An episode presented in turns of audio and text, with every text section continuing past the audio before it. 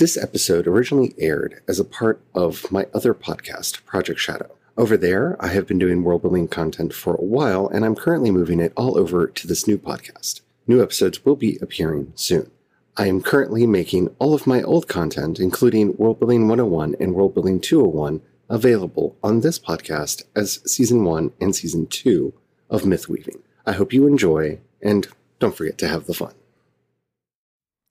Now that we've talked about the archetypes of our of the collective unconscious that we're putting in the story and have our first draft of them.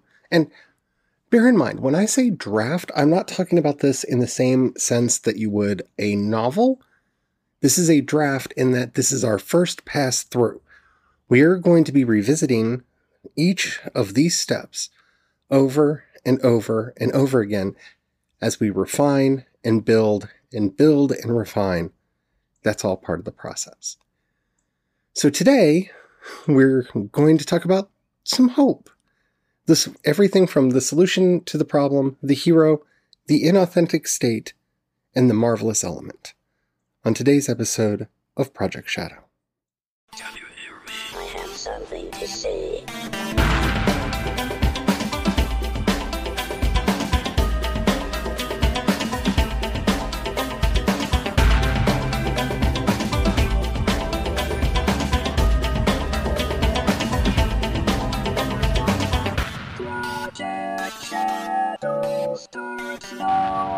Hello, everyone. How are you doing today? My name is Charlie. You might know me better as sci fi fantasy writer C.E. Dorset, and I hope everyone out there is doing well, staying sane, staying safe. We'll get through this together. We will. A little update on me personally. As I said yesterday, I was not feeling very well psychologically. I actually got a good night's sleep last night. I don't know, something righted itself in my head, and I feel a lot better today. Thank you for all the kind words. I am doing better. I, I, I am. I'm laughing because it feels weird to say that because, you know, life. I almost feel like the answer to all of this is, is now just like, you know, amid. But anyway, so before we get into today's show proper, um, I am very excited to say that one of you called in. So, Moss I hope I pronounced your name properly. I really, really do. Um, so let's go to the call in, and I, I have some announcements, I guess, to make after that. So, hey Charlie, excellent episode. I'm I'm a big um, I don't know if fan is the right word of, of Jungian archetypes and you know just going into it. So I I was thrilled. I was busy writing notes uh, you know, doing you know the the the four quadrants, the circle, and I want more. I want you know an, an episode just about an you know the shadow archetype, and I want uh, episodes about uh, the hero's journey, right? You know, various phases of that. Keep up the great work. So thank you. Um, if you're not familiar with Moss Whalen's work, he is the host of the Story in Mind podcast and the author of the book Greyhawk of Terrapin. And yeah, I actually do have plans to do this. Um, right now, what I'm we're going through right now, I'm considering the 101 course on world building, which is in so many ways the hardest part, and that's coming up with the big grand idea. And when we're done with this, I'm going to start what I'm what I'm calling in my own mind at least the 201 kind of deeper dive. And in there, we're going to go through the hero's journey, we're going to go through each of the archetypes, and we're going to really dig in into how to enculturate all of the elements that we've come up with so far into a vibrant and living world. So I'm really excited that you're excited about this. Yeah, I love talking about all of this stuff. I love Joseph Campbell and his work. It really got me going. And I, I love the work of Carl Jung. I think it's very helpful for us as creatives. And yeah, I'm going to be talking about all of that not too far away, actually. So stay tuned. That is coming. Alrighty. So let us continue on our epic quest for the big picture in our world building because the main thing that we're doing right now, if you've been paying attention, and if you haven't, if this is your first episode, I have created a playlist on Spotify with all these episodes, or you can just go back in the feed and see all of them. We are building our big picture, the big, big picture that informs all of the decisions that we're going to be making in our world building going forward. Okay? So we have drawn a circle around our, our entity being transformed. We have chosen its subject. We know the value being pursued and the scourge that's haunting the world. We know the state of misfortune, the cause of the problem, and the holdfast. Today, we're turning our eyes to the other side. And this is, again, I think a place where a lot of people have issues in their world building. I know one of the most common world building faults that I see when I am reading or watching something is you can tell they started with the hero and not the villain. They started with the good side, not the bad side. And I'm not saying that, that it's impossible to do a good story that way, but your heroes will only live up to the level of villainy that they have to overcome. And sometimes when we develop our heroes first or our villains first, we make one or the other way too interesting, way too powerful, and really lopsided. Now, I'm not arguing for a Zoroastrian balance. I'm not arguing for duality. I'm not arguing that there has to be an absolute balance between these things. World building is not necessarily about finding that yin and yang. World building is about finding the harmonies, about finding all of the voices that work together in just the right degree to make the story work. So now that we know our problem, we need to ask ourselves what's the solution to the problem? How is the cause of the problem dealt with? Hmm. How are we going to reverse that state of misfortune that we were developed earlier? Now, this is a really important question to ask yourself and to ask a corollary to it. Unless you're writing a high fantasy or a some science fiction stories, this is also true. It may be the case that the state of misfortune, that the actual problem is not resolvable. Especially if you're writing a horror story or something like that. If, for example, the scourge of your world is death, well, it, it would be rather odd if at the end of our story, all of our characters lived forever and the world is now immortal and death has finally been defeated. There's some ways you can go to make a story like that work, but more than likely, they're not going to be able to actually defeat that level of a villain. If our scourge is injustice, yes, we may be able to end the state of misfortune or the injustice that our story is specifically about, but we have to be careful not to make it seem like, and now all is grand with the world and all injustice has been dealt with.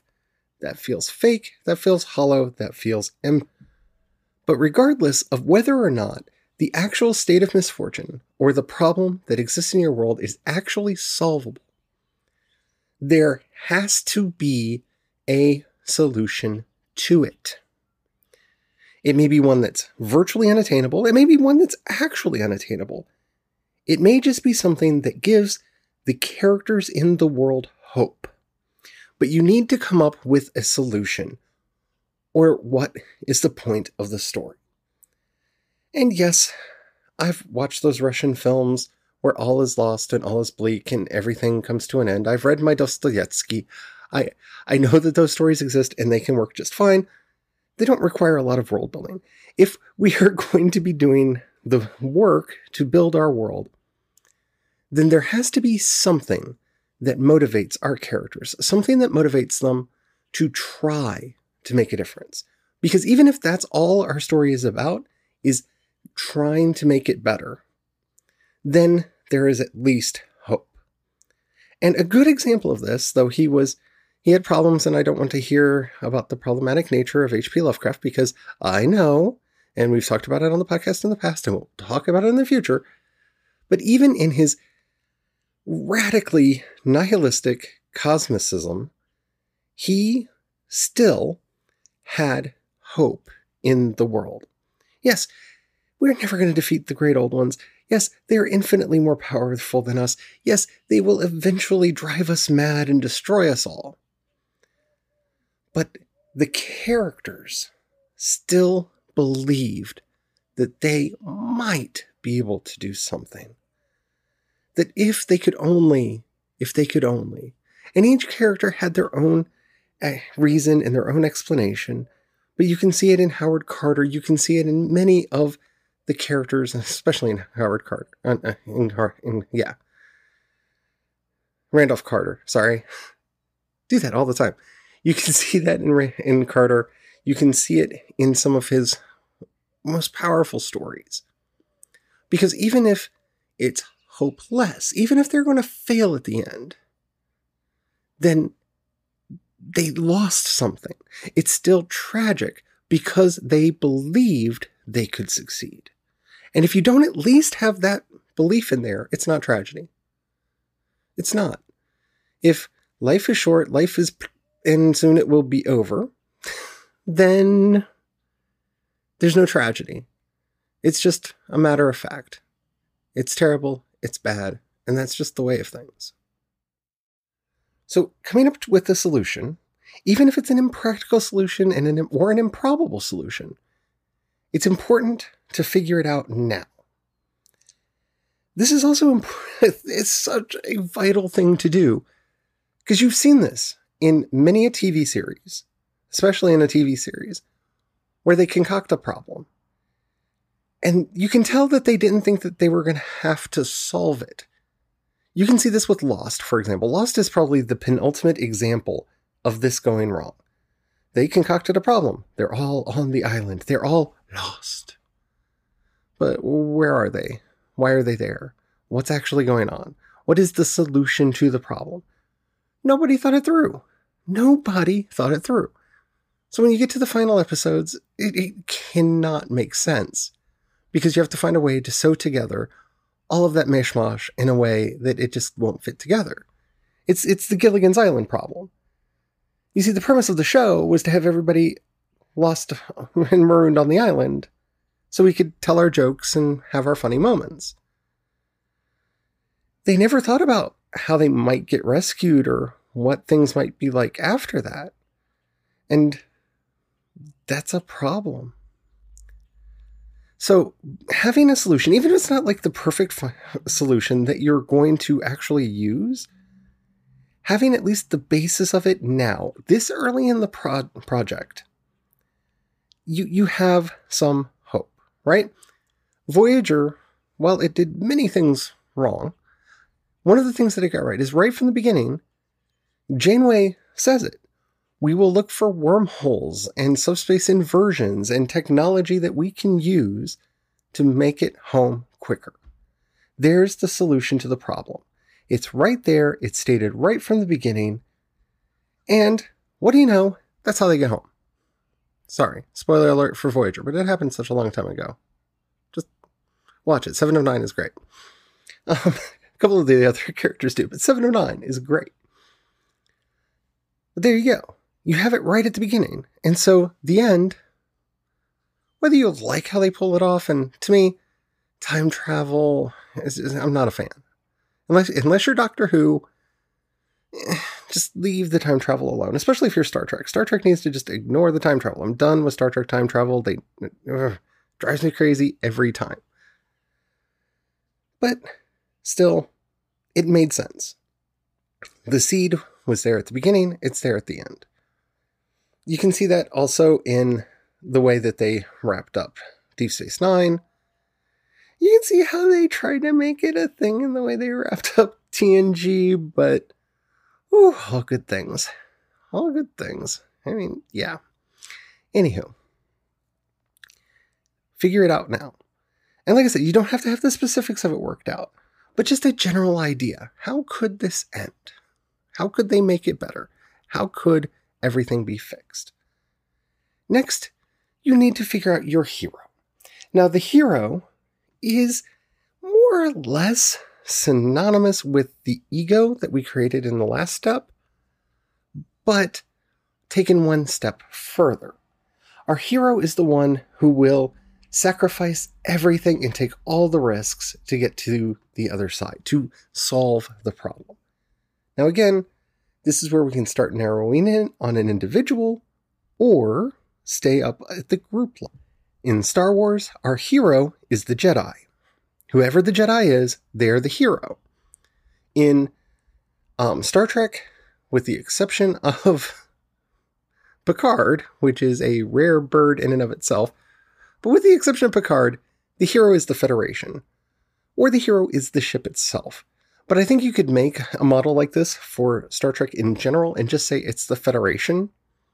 And then when we do our story focus later, plug in the the ship in question in that circle. That's our hero. Who is going to be doing the sacrificing? Who is going to be getting there?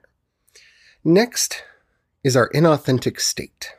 Now, the inauthentic state is the state that our hero finds themselves in at the beginning of the story. This is either because they are incomplete, their life has become stagnant, maybe they're not fully aware of the problem. Many stories start off with our heroes not even realizing that they are existing in a state of misfortune. That They've lived this way their entire lives and just accepted it as normal and didn't realize that there was another way. Now, don't confuse your inauthentic state for your state of misfortune. They're not generally necessarily even related to each other. To go back to Star Wars, for an example, as we've been doing a lot, Luke Skywalker's inauthentic state is that he lives on a farm out in the middle of nowhere, on a moisture farm out in the middle of nowhere. He wants to get away. He doesn't really understand what's going on in the empire. And in fact, if you actually pay attention to the to A New Hope, he's planning to join the empire. He's wanting to go to the academy. That's the academy, the Imperial Flight Academy. That's where he was intending on going he doesn't understand. He's living in this inauthentic state. He doesn't understand that he has access to the Force. He doesn't understand that the Force exists. He doesn't know that his father was Anakin Skywalker, this great general in the Clone Wars, this Jedi of legendary status. He doesn't know any of that. And all of that together makes his inauthentic state. Aang in Avatar The Last Airbender, one of the best shows ever. If you have not seen it, watch it. It ticks all these boxes so well. Aang starts the series in an inauthentic state, in that he blames himself for what the Fire Nation did. Because he freaked out, because he didn't want to be the Avatar, because he freaked out and ran, he blamed himself for everything. It was all his fault.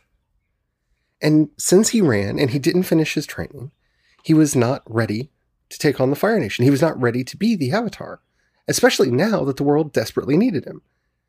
And so, so much of what we watch in that series is him dealing with either his own inauthentic state to become the Avatar that he needs to be, which he doesn't do until he meets the Dragon Turtle, or dealing with this state of misfortune as best as he can with the powers available to him. And our episodes alternate back and forth between dealing with his state of his authentic state or the state of misfortune of the world, back and forth, back and forth, back and forth. And that makes for the story, and that makes for the drama, and that makes for the characters to come alive. So don't just let yourself cop out here. Like a lot of Remember when everything was a copy of the Hunger Games?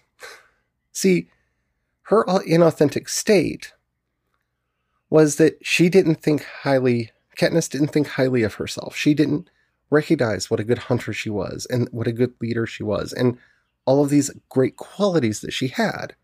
That was her inauthentic state. Her state of misfortune was that she lived in Panem and everything was terrible and they were being controlled by this nasty elite, made them sacrifice people through the Hunger Games. That's the state of misfortune. Her personal inauthentic state, she couldn't see what good she had in her life because everything was bad. Everything was horrible and she knew it. And her mother wasn't able to help out and everything was on her shoulders.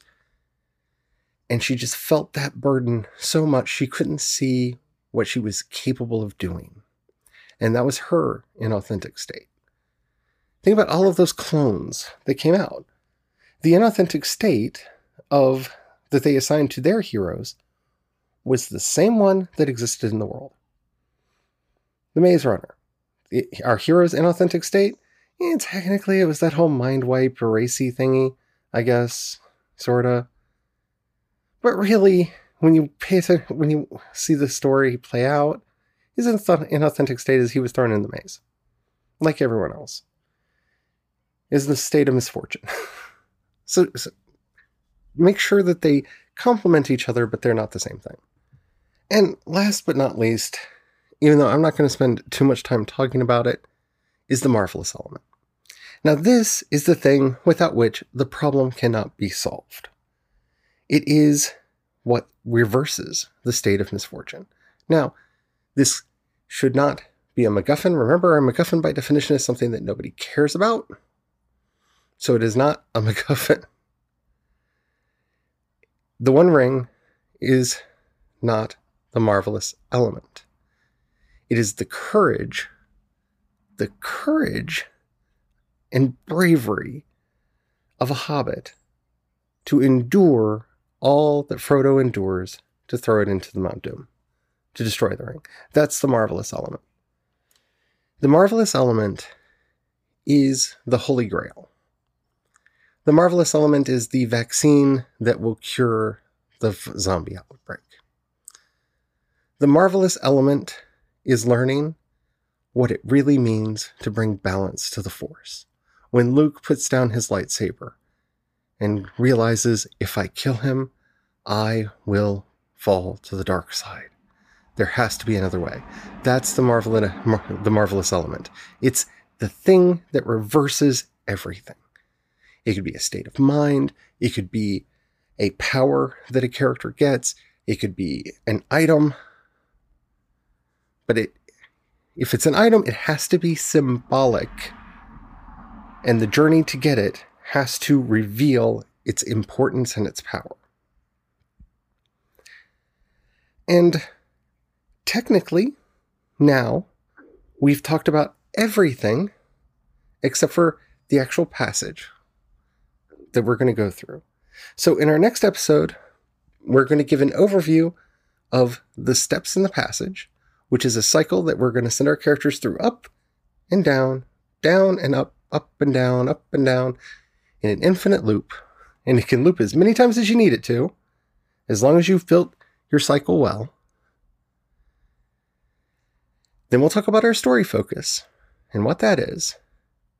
And you know what? We've covered all of the basics and we can dig in deep and start world building. I mean, hardcore world building, the nitty gritty, the juicy stuff that everyone thinks about when they do world building. All right. I hope you enjoyed this episode. If you did, and you have any questions, co- comments, or topics you'd like to hear addressed on the show, in the show notes you'll find a link to the voice message system. Keep it short, keep it clean so I can use it on the show. I would love to hear from you. You can also hit me up on Twitter and Instagram. I am C Dorset on both. You can find links to everything that I do over at projectshadow.com. Okay. In those same show notes, if you can help at all, um, you'll find a link to both listener support and my Patreon. Thank you to everybody who already does that. If you don't have any money right now, that's perf- perfectly understandable. Most of us don't. But if you know somebody you think would like what I do, please share this podcast with them or anything that I do. That helps out so much. Alrighty. Until next time, stay safe, stay well, and don't forget to have the fun. Bye.